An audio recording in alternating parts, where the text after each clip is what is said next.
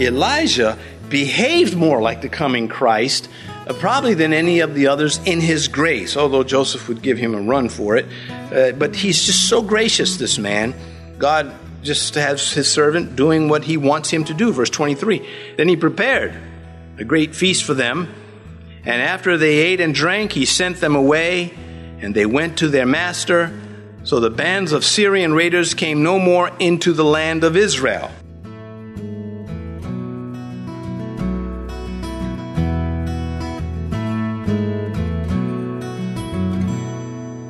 This is Cross Reference Radio with our pastor and teacher, Rick Gaston. Rick is the pastor of Calvary Chapel, Mechanicsville. Pastor Rick is currently teaching through the book of 2 Kings. Please stay with us after today's message to hear more information about Cross Reference Radio, specifically how you can get a free copy of this teaching. Today, Pastor Rick will continue teaching through 2 Kings chapter 6 with his message called Applying Grace. For the equipping of the saints, for the work of the ministry, for the edification of the body of Christ. That's what the Word of God does through the people of God who believe in the Word of God. It's all connected. No part of it should be separated from the other part. Continuing steadfastly in the apostles' doctrine, in prayer, and fellowship, and the communion of the saints. Or communion with the Lord. So Elijah's word is going to affect the vision of his servant in this case. Later, he's going to affect the vision of his enemies. He's a busy guy. I started to entitle this The Busy Prophet, but it sounded just, not appropriate for such a man of such stature. Anyway, behold, the mountain was full of horses and chariots of fire all around Elisha. Well, fire is often associated with the divine presence, with God being present, and it is so here. But there can be no movement against God's people without God knowing it. It's not possible. It never goes unnoticed. Whatever problems you face or have faced or will face, it's noticed by Him. The enemy could not see the chariots of fire. I wonder what would have happened if Elijah had prayed, Lord, let the enemy see the chariots. Well, they probably all would have just been petrified, and that would have ended the story, and we'd be closing in prayer. But there's more to come, and there's a reason why, I think. But coming back to this point, God caring, Matthew 10:29, are not two sparrows sold for a copper coin, and not one of them falls to the ground apart from your Father's will? And then he goes on to say how you are worth more than a sparrow. Sparrows are not worth much to men, but men are worth a lot to God. They're worth blood, His blood. Remember, Jesus is God the Son. Fire, the emblem of that which purges and that which empowers, fuel. Revelation 19:14. And the armies in heaven, clothed in fine linen, white and clean, followed him on white horses. There's coming a time when we will be the army of God and the armies in heaven. There's a lot of people going to be in heaven. And broad is the way, wide is the gate that leads to destruction. There are many that go in by it. But straight is the way, narrow is the gate, and there are few relative to how many got lost. But still, a lot of people will be saved and in heaven. That certainly would include other spiritual beings in that Revelation 19 verse 18 now of 2 Kings chapter 6. So when the Syrians came down to him, Elisha prayed to Yahweh and said, strike this people, I pray, with blindness. And he struck them with blindness according to the word of Elisha. So God listened to his prophet and struck them with this blindness here. There's a lot going on. They should, first of all, be very glad this is not Elijah. He would not have called for blindness, but lightning would have been bad. Anyway, Elisha's demeanor with the enemy is one of grace. Instead of lightning, he calls for delusions. This is not, I don't believe, the blindness, the complete darkness of the sight. I do believe he creates a delusion for them. And I'll open this up a little bit. One is the Hebrew word for blindness here is only used here and in Genesis 19 with the Sodomites to surround the house and they're smitten with blindness and they keep groping and it's just like they can never find the door because If this were actual blindness, they all would have been panic-stricken, at least here. Exodus 23:27, I will cause confusion among all the people to whom you come and will make all your enemies turn their backs to you. So God, and he points this out in other places in Scripture, God is not the author of confusion for his people, not for the enemy. He will author confusion on the enemy. And that is brought up in Scripture. Well, you know, 2 Thessalonians, and because they did not believe in the truth but had love for the lie, I will give them strong delusion. And he struck them with blindness according to the word of Elisha. Again, had they lost their sight, they would have been preoccupied with that. And these men are going to march 12 miles. And it's likely 1,000 men, at least 200. So if they were blind, it's just the story falls apart. They are placed under delusion, not catching what is going on. As I mentioned, this rare word for blindness, looking at the root Hebrew word, suggests to be dazzled, to just, you know, sort of mesmerized. There could have been a hazy sight involved also, but they're not alarmed. The men are like, wait a minute, I can't see anything.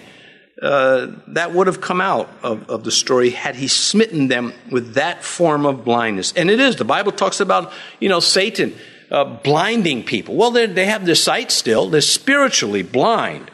So let's develop this. Now, if you're one of those that insisting that they're he took their sight away, you create more questions than you do satisfy can satisfy them. Verse 19, and it's not faithlessness. Please don't think that it's, you know, but the Bible says they're blind. It's like, no, you're blind. And if you're not, you're going to be in a minute. So anyway, Elijah said to them, this is not the way, nor is this a city. Follow me, and I will bring you to the man whom you seek. But he led them to Samaria.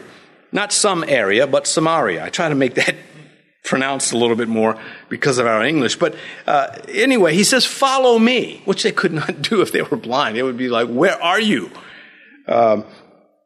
Acts chapter 26, because I believe all of this. I mentioned I'd get back to this. I believe every single word.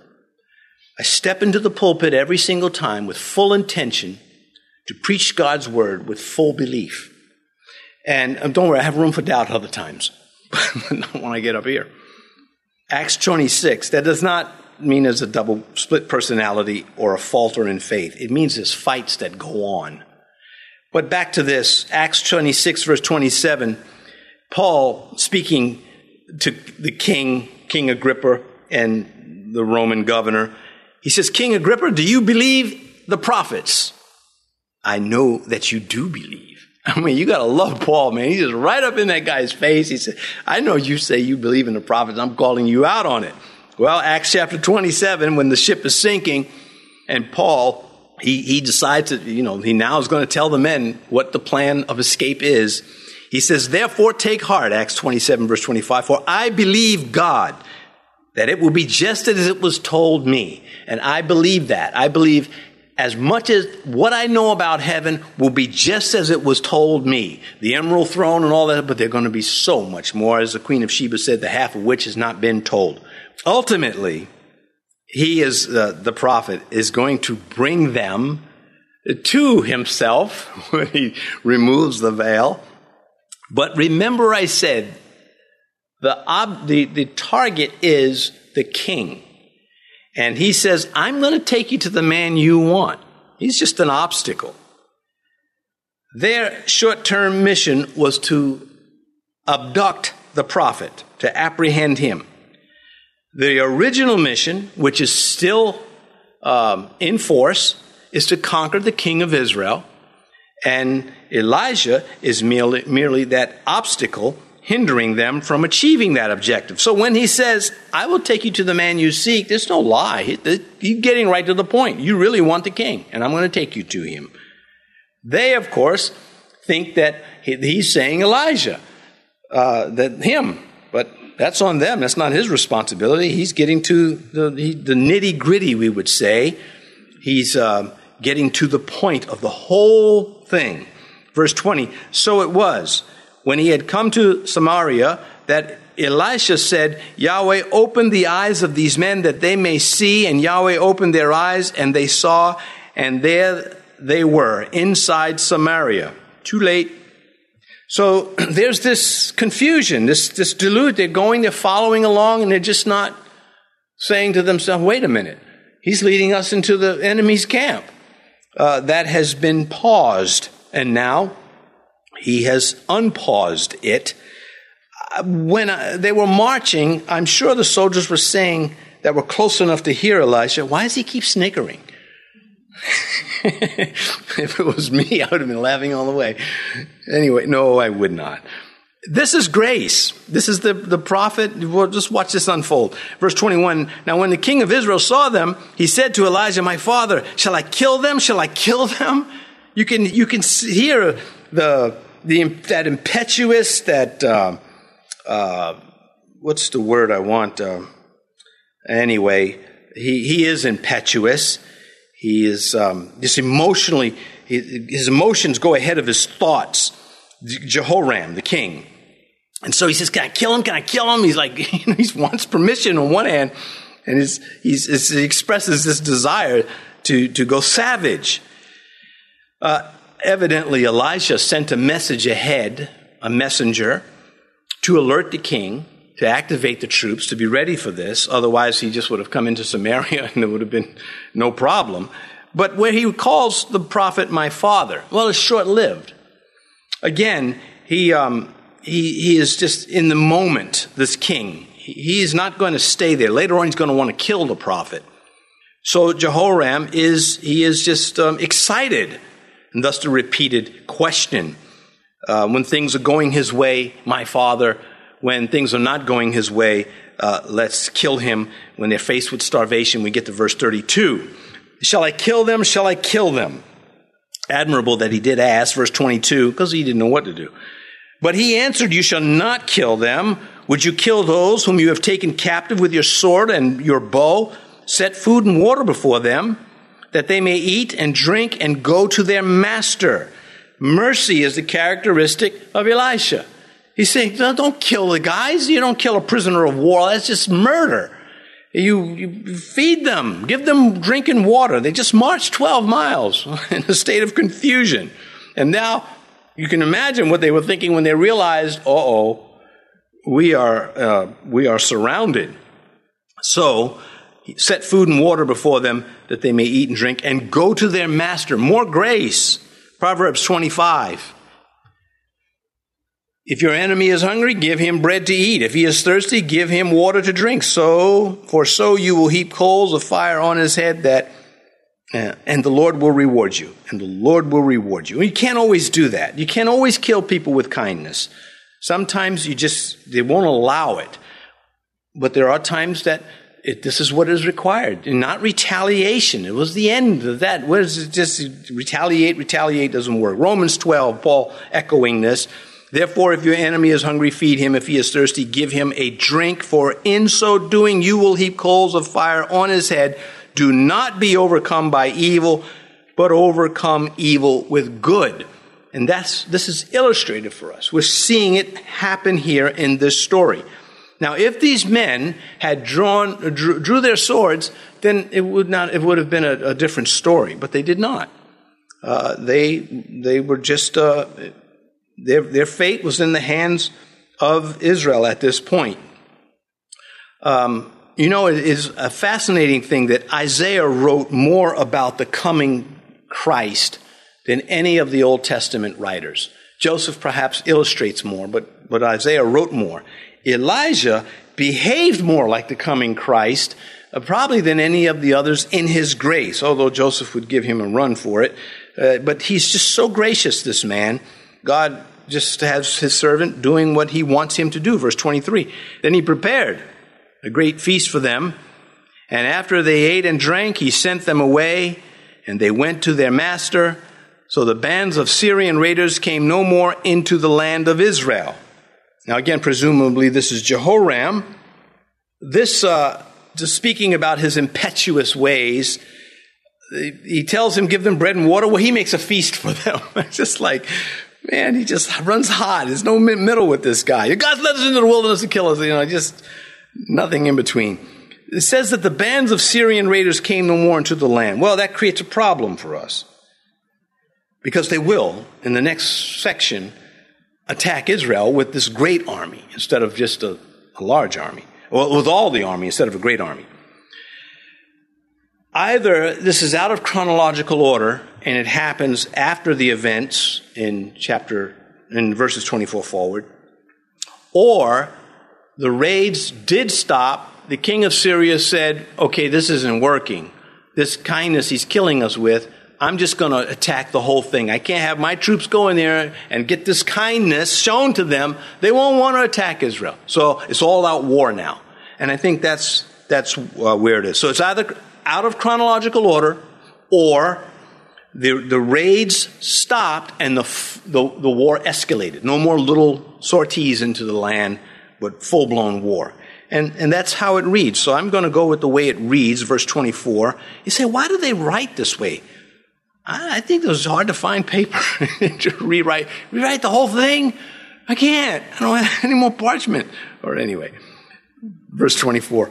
And it happened after this that Ben-Hadad, king of Syria, gathered all his army and went up and besieged Samaria. So there it is. After this, this is what's taking place. And I think that paragraph belongs next to the preceding paragraph and not earlier at the floating axe episode. So the raids, they ceased, but the invasion begins, and it will continue into chapter 7. The larger army now is coming into the land. Samaria is a naturally fortified city.